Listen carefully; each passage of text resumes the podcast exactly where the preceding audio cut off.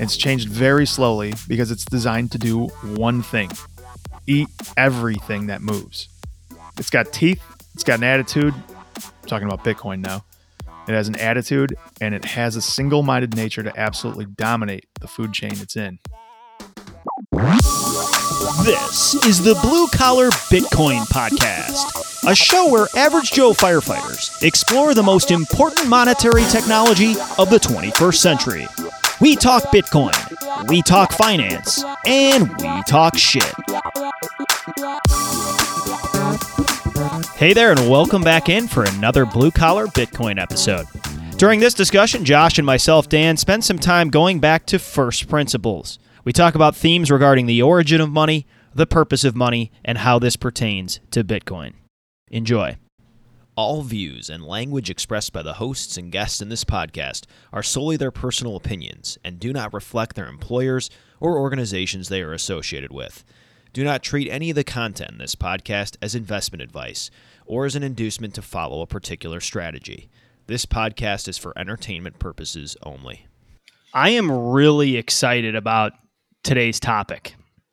The goal here behind this discussion is to go back to the origins of money, characteristics of money, how Bitcoin pertains to that. And you and I would both agree, Josh, that uh, to really get orange pilled, to fully understand the implications behind Bitcoin, you have to go back to first principles. And what better way to dive into first principles than to answer a couple very simple but profound questions What is money and why is money? And I'm going to launch this by asking you a question Why is money important? Let's start there. I think money is important because it is the single technology that has launched humanity on the trajectory above every other animal on this planet. Because we, money is a language. Money is a way to communicate needs and wants to somebody else in a way that shows what is valuable to them and what is valuable to me. What are our common needs and wants? And how do we communicate that across time, across space? And how do we supplant that energy that we've garnered today into the future to our children and in a meaningful way that is going to make our species move forward together technologically. What we're really talking about here when we're talking about money is is these pieces of paper right now, but they never were pieces of paper in the past. They originated as seashells, what the Native Americans called wampum. And these things had a, had two characteristics that I think made them money to these people. They were scarce.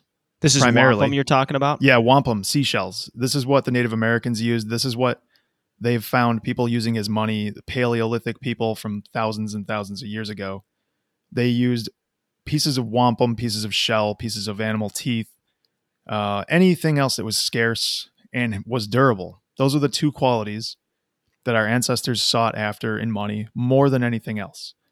And I think without much thought, you can understand why scarcity and durability were such important traits in money to those people. And they found wampum as far inland um, in the 1600s and earlier as Illinois and Ohio. These shells were only available near the Atlantic. They were ornate, like decorations. They would make jewelry out of them. They'd put them on necklaces, on bracelets. Collectibles. Collectibles, exactly. And so you could heap these things on you because when you were a Paleolithic human, you didn't acquire more goods than you could carry because you were nomadic. You were moving, you were chasing herds, you were it necessitated a money that could be transportable, scarce, and durable. Durability was important because you could pass these things on to your kids and you could keep your gener- your wealth in your family for generations if your kids were smart enough to keep them. So, another interesting thing that I dug up looking into this is that there was a coin shortage in the New World between 1637 and 1661. Wampum was an official legal tender in New England at, the, at that time, which is mm, wild Dang. to think about. Because these, you know, the New Englanders were from Europe. They were commute. They were familiar with gold, silver, and even then, even having had superior monetary technology, they were able to recognize wampum was useful. And the last wampum transaction actually happened in the 20th century, believe it or not.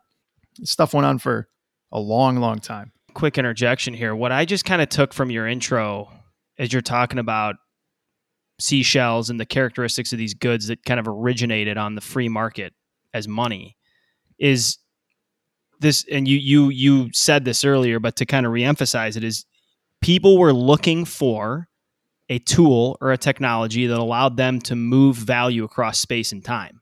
So they were looking for goods tools and techniques to move their hard work that transfers into value and move it across space and time. Yeah, that, that's I, if we had to stop right now and answer the question, what is money? It's an ability to move your energy from now uh, laterally to somebody else immediately or uh, through time into the future to give to your family or yourself 20 years from now and retain the value that you have created. I love Michael Saylor's battery analogy. I had never heard this before about money. It's a there's so many definitions of money. First of all, the list is long. Yeah. I love the way the metaphor Say- Michael Saylor comes up with saying that money is a battery for your time expenditure. You expend time, you want to store the time and effort. Money is a battery in which you store that time and effort. Yeah, it's very apropos um, for this conversation and just to explain money to somebody who doesn't understand it at all. That's a great, a great anecdote. So you you ever heard somebody say, um, yeah, hundred clams or shelling out, like referring to money in those terms? Mm-hmm. It's funny to think that the reason we have those that terminology is because money was clams. It was shells. You were literally shelling out when you were paying somebody. Yeah, you know, you had no idea that's where it originated. Yeah, it's funny when you think about those things in conversation. You're like, where did that come from? There's probably some real good reason that we refer to some ancient thing, and we don't even understand why or you know how we're doing it, but we do. I, one one other thought I had with just what is money. It's important to go back even a step further and recognize money has not always been here. You know, I was looking up just some historical numbers. Our species anthropologists estimate 200,000 years Homo sapiens been ravaging this planet. And we came off of a barter system 7,000 years ago. So we've been around for 200,000 years. We came off a barter system only 7,000 years ago. So money as we know it, a technology that can be used to store and move value, that's a fairly new innovation in the history of our species. Kind of crazy to think about. Yeah, it is, and very new. Yeah, especially if we've been around for two hundred thousand uh, years. You know what it makes me think about too is just what makes our species unique, right? I mean, seventy thousand years ago, our species was completely insig- We were an insignificant ape on this planet seventy thousand years ago. So how do we go from we've been around two hundred thousand years as a species, seventy thousand years ago? So for the first hundred and thirty thousand years, we're fairly insignificant. How have we completely taken over this planet in every way, shape, and form since then? Mm-hmm. Tools and technologies and ability to cooperate. So it's it's our species' ability to Yeah, cooperate think- that allows us to dominate. I think about each one of these technologies as kind of a lever up on the last, and it's a compounding interest effect that we're seeing and we're living at the bleeding edge of, luckily for us. But we're on an exponential scale that is just going vertical right now in, in so many ways. But it's very, very, it gives me a lot of optimism for the future. You know, it does. This is another definition of money. It would be money is a tool our species invented that allows us to cooperate on a broader scale. So tools that come about that allow us to cooperate on broader scales proliferate as money. Yeah. Whatever the rarest item that allows that to happen. Scarcity. scarcity. So, in the 90s, an archaeologist named Stanley Ambrose discovered a rock shelter in the Rift Valley of Kenya, and it was full of a cache of beads made of ostrich eggshell, blanks, shell fragments, and these were carbon dated to be 40,000 years old. So, we know for sure people were using money, at least uh, collectibles, to trade 40,000 years ago if that sheds any light on you know some of the pre primordial money that we had in play ostrich egg ostrich eggshells Didn't know it dated back that far. It's that gives you an idea of how fragmented Homo sapien was tens of thousands of years ago. You know, you had certain subsets of Homo sapien that were so far and away advanced beyond others. Yeah, and we had, and then we had wampum still here in the New World in the 16, 17, 1800s. Of course, you had the ancient aliens that came and constructed the pyramids as well. My suspicion is that the ancient aliens only landed in Europe, and that explains a whole lot of why we have guns and you know so much tech. There's no way the pyramids could have been constructed by mankind. No way. We work. Josh No and I work with a guy that's Something a big from Orion's aliens proponent. Big ancient aliens guy. There's no way Homo sapien could have ever figured that out. They came to the Mayans, the Incans, the Egyptians. They really liked anyone that was building things that were trying to be pointy. Apparently, Maybe aliens planted Bitcoin. By the way, that's something I have rolled in my head before. that's not that's not completely crazy. yeah, it's such a mind fuck. It makes you think that maybe some extraterrestrial planted it here. somebody reached out. Could be. The thing that really interests me about money from this remote past is the manufacture of these shells or whatever ornaments, whatever whatever rare item they wanted to use for trade at the time took a great deal of skill and time during an era when humans lived constantly on the brink of starvation. Hmm. Yeah, that's interesting. Think about that. We were literally living on starvation, the edge of it, but it was such an important thing to find trinkets and rare collectibles that would be willing to spend, you know, some time during that day to find these things. And what do we think would have what would cause humans that were living on the brink of starvation to collect rare items? You know, why would we evolve to do something like that? I'm going to try to dive into that a little bit and explain why I think at least we would evolve to collect those types of things. I'm actually because I'm thinking through we're hunter gatherers, small tribes, I guess you could say, or clans, like you said, living on the brink of starvation. Yeah, Um, fighting other clans that are you know eager to get whatever meats and animal pelts we had. So what's your what's your thesis on why money originated that far back in that context? I'm gonna I'm gonna make you wait on that because I have a fairly Mhm. long-winded explanation that's gonna explain this and expound this, and I think it's gonna be worth it. You're gonna be ra- waiting, wrapped in anticipation. Blue balling the shit out of me here. I know. So Richard Dawkins, I want to just throw his name out there. The Selfish Gene. A lot of these ideas came from that book. It's a spectacular book, and he doesn't even talk about, you know, economics or money uh, in that book at all. What he does talk about is humans and animals and how our behavior is shaped by our genetic material and why that is. When we're looking at what influences our genetic makeup, to a large degree, our genes play st- strategic games. And these games have become known as game theory.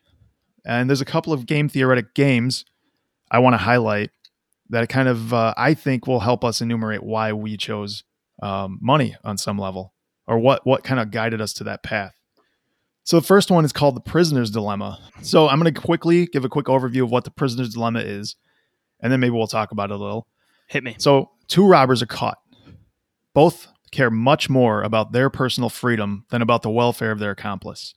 A clever prosecutor makes the following offer to each of them You may choose to confess or remain silent. If you confess and your accomplice remains silent, I will drop all charges against you and use your testimony to ensure your accomplice does serious time.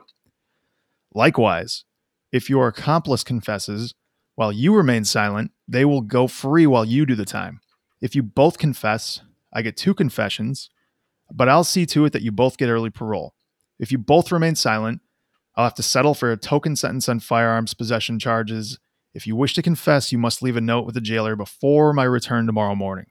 The dilemma faced by the prisoners here is that whatever the other does, each is better off confessing than remaining silent. But the outcome obtained when both confess is worse for each than the outcome they would have gotten if they had both remained silent. Both of these people are sitting there thinking, how much do I trust that other guy? What is the likelihood that if I rat this guy out, he's also going to rat me out and vice versa? And how do I figure this out? What am I going to do? You know, that's a it's a dilemma. It really is. Here, here's where it's taking me back to. I believe that ideas, tools, inventions selected on the free market by our species make the assumption that people are selfish and self-absorbed. Th- This that's what the prisoner dilemma takes me back to. So when I, and this is the the second thought I had because I was kind of thinking about money as you were talking prisoner's dilemma. gold fits that characteristic, right? Gold was selected on the free market as money over, I don't know, five, ten thousand year time period. It's, it's sort of a bare asset that assumes all other human beings are assholes. Like it works as money Yeah. with the assumption that other human beings are going to make selfish decisions. Now we've gotten away from that as we've moved towards fiat. Right? In a fiat system, you're open to the depravity of mankind and the selfishness of mankind, and there's manipulations that can occur. But when we go back to how money was selected on the free market before coming off a gold standard and moving towards fiat, it works even in a system where human beings don't necessarily trust one another. You tracking with where I'm going there? Yeah, I, I very much am. And I think you're saying it dead on, which is it's money where you don't have to trust anybody. You don't have Yeah. to trust the other robber. You don't have to trust the jailman. You just trust that what you hold has value because it's intrinsically valuable. to to throw Bitcoin in here right now, this is where a monetary technology that has no intermediary has implications few have fully digested. When there is no intermediary and two two individuals that hate each other, that don't trust each other, that have totally divorced interests can still transact, that's an incredibly powerful tool. And it's a tool we're very much lacking in our current system. Um, I have one other game we're going to speak about here. This one is the Hawk Dove game, and it's it's related, but it's slightly different.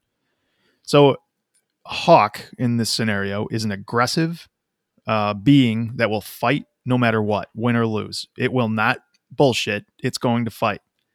And then you've got doves who will fake aggression to you know throw off the hawk, but when the rubber hits the road, the dove is going to pussy out. He's going to back down. But here, so it's an interesting play though, because when a hawk fights a dove, the hawk will always win. When the hawk fights a hawk, it's a 50 50. They're both going to fight to the end. So one of them's going to die. When a dove fights a dove, the resources are shared because they both pussy out. And then they share the spoils. So you can see how that relates to the prisoner's dilemma. The outcome of any of these hawk versus hawk dove battles is going to be dependent on the total population. And there's a whole bunch of really complicated math, you know, and they've a lot of biologists have done this, played out populations of doves and hawks and seen what the appropriate kind of equilibrium is. I wanted to enumerate this because it it comes back to life in general. Like, and I, I'm going to get to a really good reason for talking about this hawk and dove thing in a second.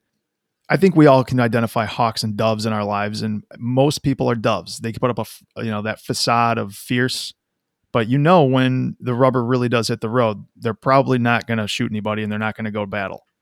So these games have been played out for eons and shaped humans and animals to coordinate and act at scale.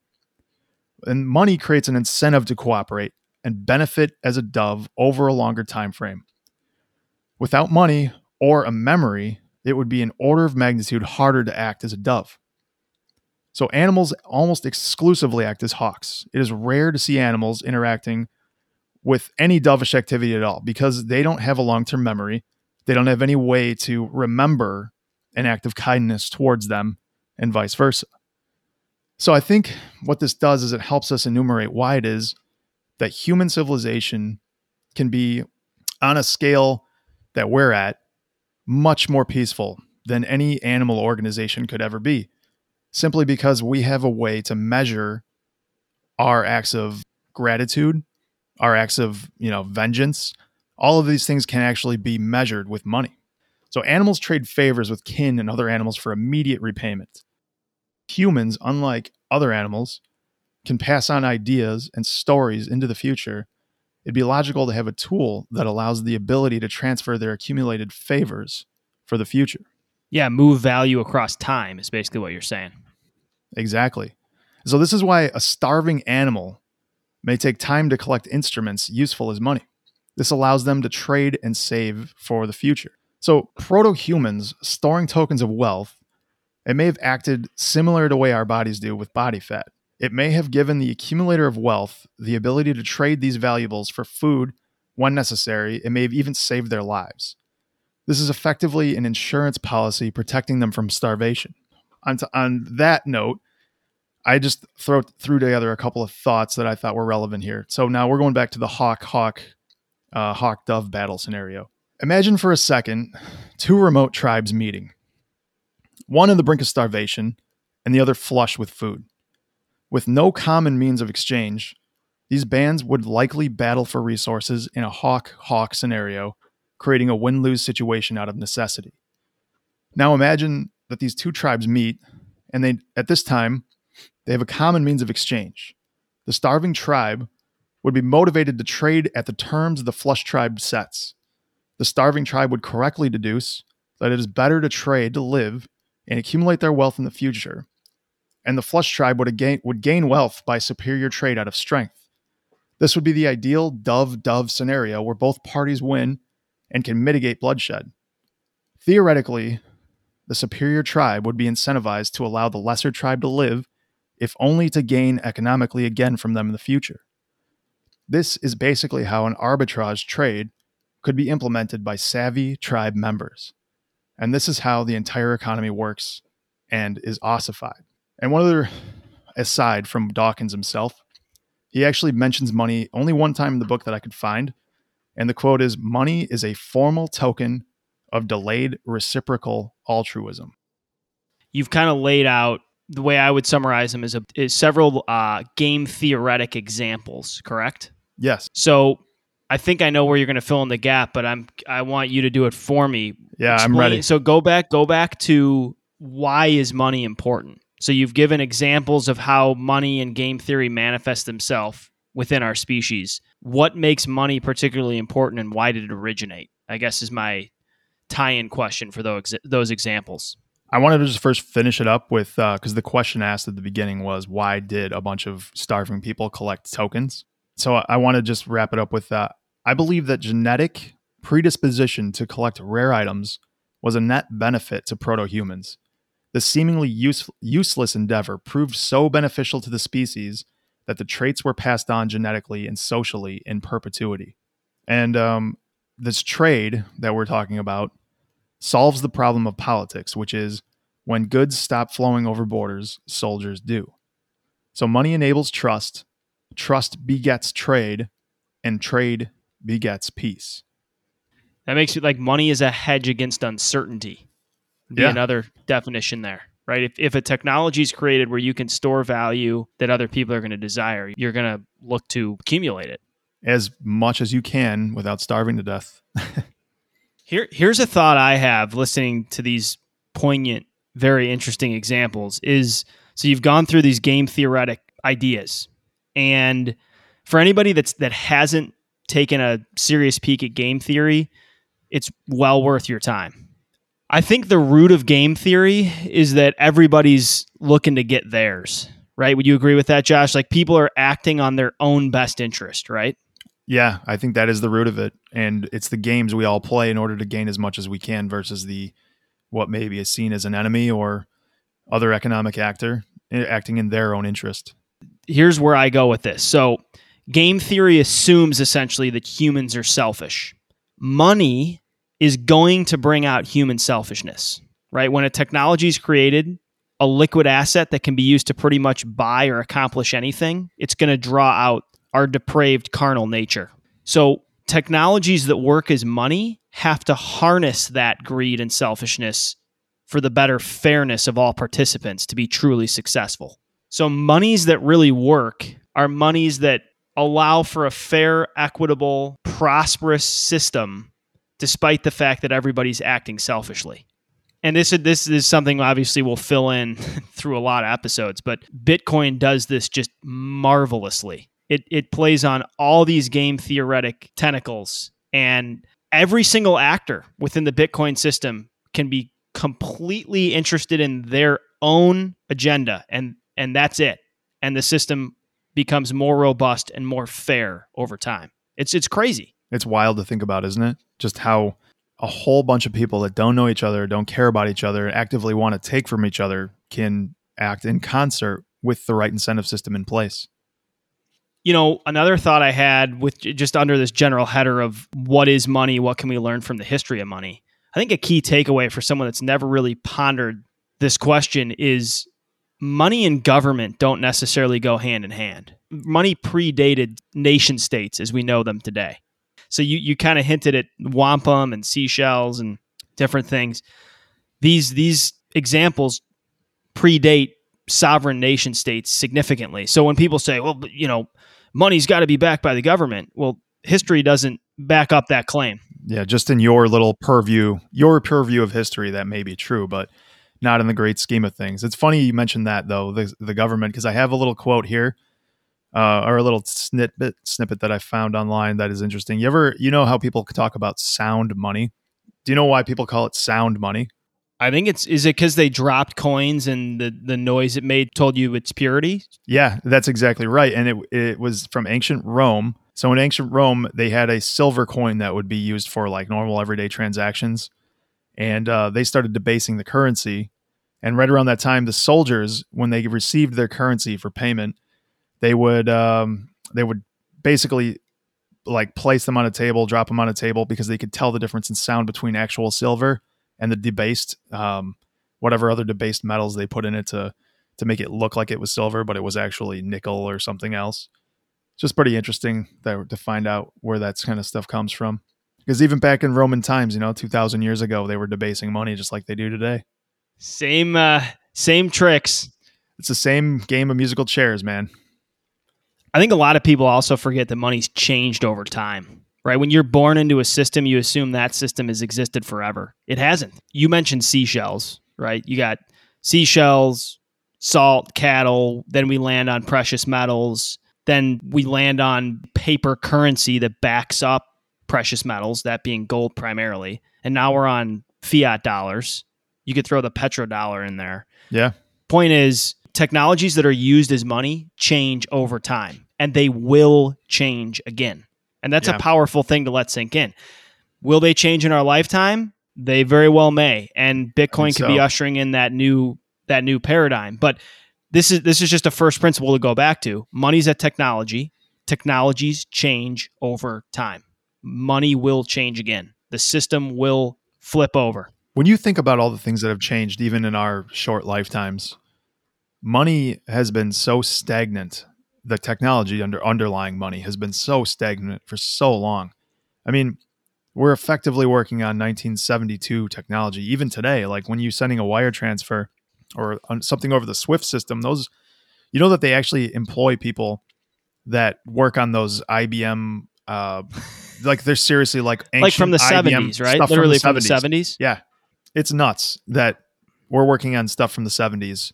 It's it, there's probably a floppy disk somewhere that would crash the entire financial system if it wasn't in the right three and a half inch floppy drive. It's such an insanely antiquated system, especially in a data information age where, like you said, things are changing exponentially. I mean, the World Wide Web rolled out in 1991. A lot of people in 91 didn't know what the internet was. That was 30 years ago. 30 years ago. I'd be willing to bet that most average Joes didn't know what the internet was until 10 years after 1991 like or really understand its use case. Yeah. I mean, I remember seeing an interview with Jeff Bezos in '97 when he was ex- he was explaining how Amazon was going to work, and this guy was looking at him like, "This guy's high. Like, what is he talking about?" He's talking about ordering stuff online that's going to be delivered in a couple of days. Like he was talking about the stuff that's happening right now, like 25 years ago. Yeah, when and when you think about the fact that we're streaming HD video and it takes three to five business days to to move thirty thousand dollars, you realize there's going to be a serious, serious overturn in how we transfer value. I mean, I, I think a poignant example here too, Josh, is like communication technologies, right? So we've established a definition of money is it's something that moves value over space and time, right? Yeah. Communication technologies move information across space. Let's look at communication the best technology wins and communication technologies change rapidly. The telegram beat the physical movement of letters, telephone beats the telegram, the internet beats the telephone, holograms are probably going to beat the internet, or I guess they'll be yeah. on the internet, but they'll beat Zoom, right? They'll beat video calls. So when a technology is created that has more utility and benefit, it proliferates. That's happened with the movement of information that is going to happen with the movement of value. It's just a matter of time with how antiquated the system currently sits. Isn't it wild to think all those technologies that you just talked about were invented in the last 150 years? Mm-hmm. And in that amount of time, the technology we use for money has changed maybe once, you know, in any meaningful way. Like the most the most incredible new idea in money in the last 70 to 80 years has been the credit card. That's it. Yeah. Like that's it. That's that's crazy to me. I mean, that was invented in the 40s and 50s, and we're sitting here in the 2020s, and credit cards up until the invention of cryptocurrency were it. They were the bleeding edge of money, and that was it. I mean, that's just absolutely mind blowing to me. And I think that's uh, a product of the red tape and bureaucracy that exists in the banking system. Basically, handcuffs that industry into being a sloth. You know, Mm-hmm. they're not allowed to to have innovation because innovation is dangerous in money. PayPal tried this. PayPal's original intent was to create um they wouldn't have called it a cryptocurrency, but a digital money. And after they realized what an absolute shit show it was going to be to actually make that happen, they just gave up on it and said, "Well, we'll just be uh, you know, we'll just move credit card money online. That's what we're going to do." Dude, Elon Musk was made for Bitcoin. I mean, he, he what he brings to the table, which a lot of people forget because they're so focused on Tesla and SpaceX, but you bring in a renewable energy motivation at his core, and you couple that with a deep, deep background in payment systems. Yeah. I am not the least bit surprised that he understands, has conceptualized, and put his money where his mouth is in terms of the Bitcoin protocol. I love when he gives those backhanded compliments that I think a lot of people take in the direction he doesn't intend. And they are actually intended to be compliments towards cryptocurrency and Bitcoin. When he says, uh, he says he has tweeted, uh, dollars or Bitcoin is no more bullshit than dollars, something like that. And what people are missing on that comment, he, they're like, oh, he just called Bitcoin bullshit. He, no, that's not, that's not at all what he said. He's saying they're both imaginary concepts and they're both bullshit, but one is less bullshit than the other, is the implication. I, I think personally that's why his fascination with Doge has been so prevalent. It's because he sees it as a safe thing to talk about because everybody knows it's a joke. Right. At least most people that have an Yeah. IQ more than like 75 or 80. And so he can freely talk about Dogecoin with the veiled implication that he's talking about Bitcoin. At least in my mind, that's what it is. Maybe I'm completely wrong, but I do think that there is something to to be said for that. it's it's almost like the way he's behaving is a bit of an IQ test. Like, can you see through the facade, or are you buying everything at face value? and he's he's said uh, and at least two podcasts I've listened to him talk. He's like the Dogecoin thing is a joke. It's a joke, literally. Like Dogecoin's a joke. I'm joking about it. That's all. I'm not telling people they should buy this and it's a good investment. It's funny. The guy's got Asperger's for Christ's sake. I love that intro on SNL. First person to host SNL with Asperger's. I'm gonna bring my oh, mom man. on stage. It's gonna be pretty awkward. Anything else you want to add here, Josh? History of money, first principles, back to the origins. I mean, we're gonna keep exploring some of this topic, but I I I, kind of vomited a whole lot of stuff out, but I I mean I really just think the most valuable thing to take away from that is the firmament underlying all of this is trust. Mhm. And as Stanley Druckenmiller said on MSNBC today, the trust is failing in the fiat system. No one trusts Jay Powell or uh, Lagarde to protect your money and its value into the future.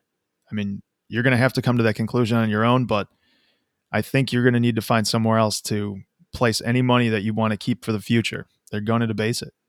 The best way to end this whole animal kingdom thought here is to say that Bitcoin is the apex predator in this thing. It is a shark. It's a shark. the Kraken. Yeah, it's survived. The shark's been around for 400 million years. It has barely changed. It's changed very slowly because it's designed to do one thing eat everything that moves. It's got teeth, it's got an attitude. I'm talking about Bitcoin now. The Kraken. It has an attitude and it has a single minded nature to absolutely dominate the food chain it's in. Thanks for listening into the show. If you enjoyed this discussion, be sure to subscribe on whatever app you're using for podcasts. And if you have time, leave us a review. You can also follow us on Twitter at blue underscore collar BTC. We look forward to you joining us next time on the Blue Collar Bitcoin Podcast. If you're interested in hearing our stupid voices even longer, keep listening. We often banter prior to our episodes, and we will occasionally include that content here at the end. Josh, what's something that this week in particular has gotten you excited about Bitcoin or something outside of Bitcoin, even? Oh man, this just today, if you're asking me, I've got at least five different tweets I could just go on about. But I think the big one, the monster news we're looking at right now, Stan Druckenmiller, quote, five years ago, I said crypto was a solution in search of a problem. Well, now the problem is clearly identified. It's it's Jerome Powell and the rest of the world's central bankers. There's a lack of trust. That's wow. that's uh those are some words, man. A really big deal. Yeah, Stan Druckenmiller. I mean, this guy is huge. This is like I mean, what would you say if we're talking greats in the investing world? This guy's in the top 10. I mean, he's he's a big one. Yeah. He's a name that everybody's curious about. You know, there's that select few names that when they say something, you pay attention, whether you hate them or love them. Like he's in that category. Yeah, he's almost like um, if Warren Buffett is Michael Jordan, then I'd give Stanley Druckenmiller maybe like a maybe bird. I don't know.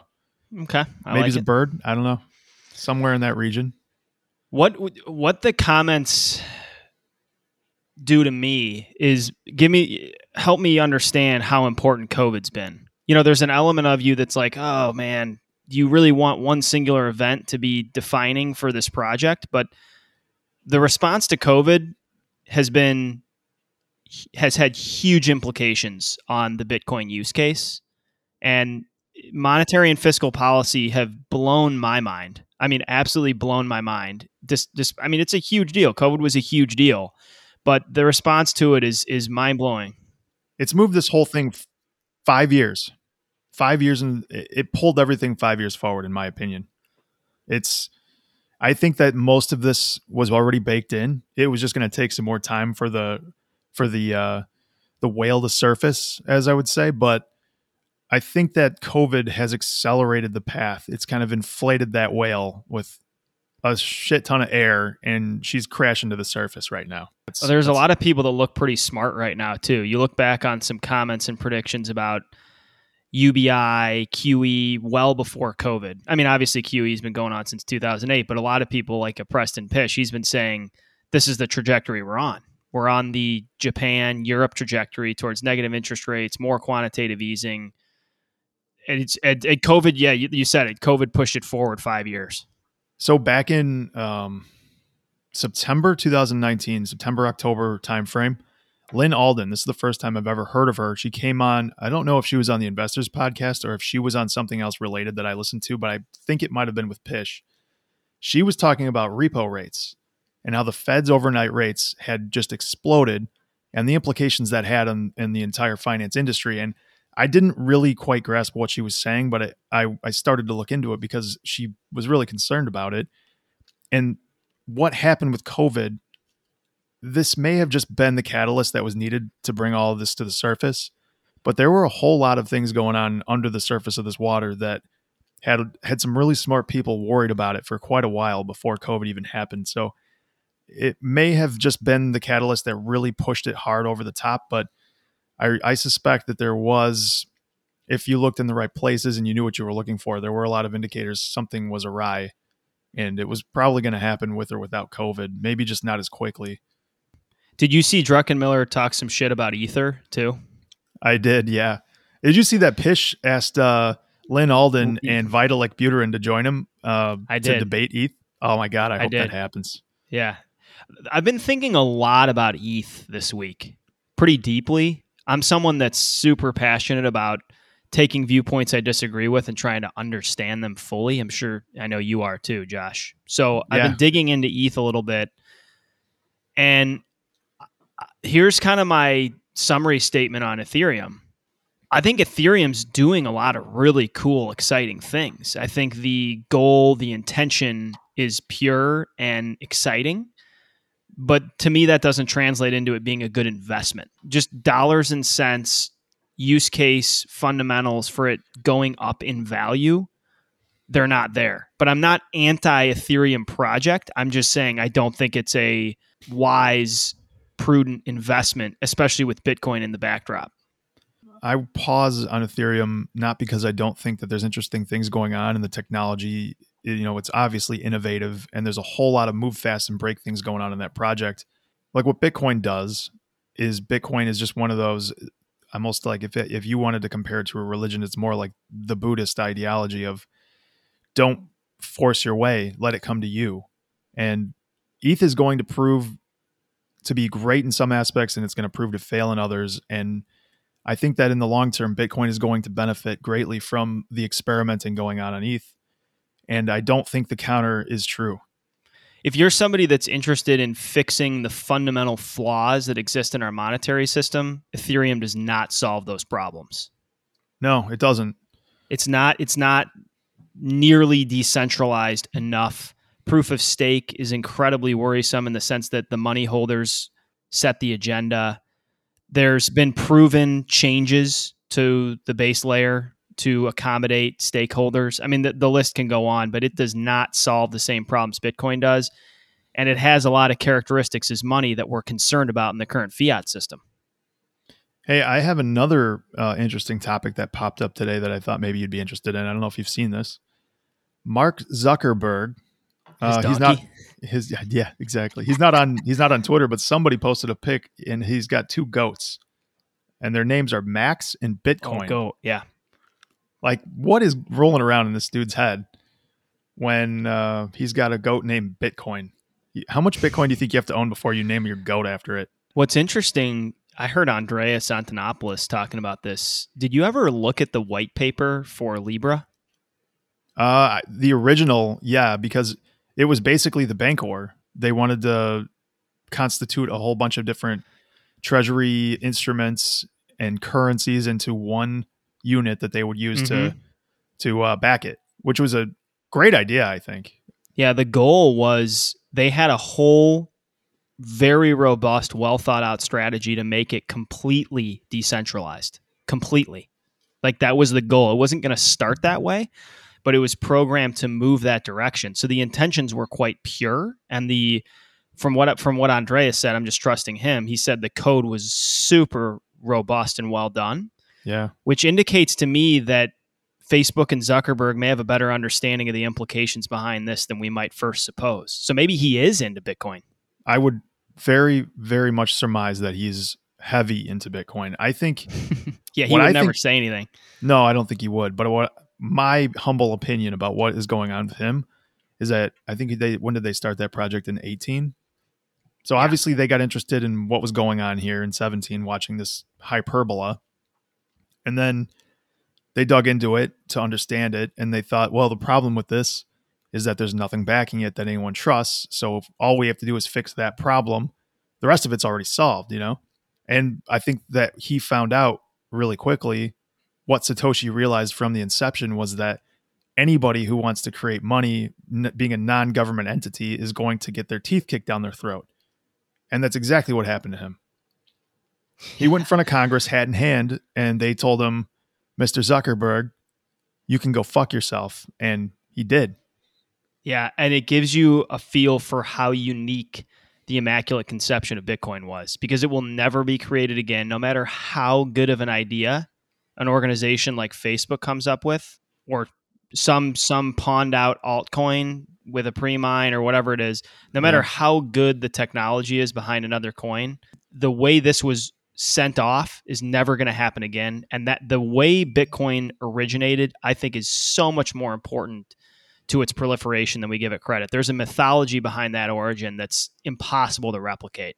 I agree. And I think, in my opinion, if they would have been successful with this, if Congress would have not have impeded them in any way, I don't think that in the long run, D, it's called Diem now. It was called Libra. Uh, I don't think Libra would have been um, supplanting Bitcoin. I think it would have probably been a currency used widely, but I don't think it would have supplanted Bitcoin's spot in the world, which is to be digital gold. Because even if you are backed by every single one of these financial instruments, they're all being debased in tandem across yeah. the board. Yeah, there's no safe haven. So it would be safer for sure, but in the end, Bitcoin would continue to accrue versus it.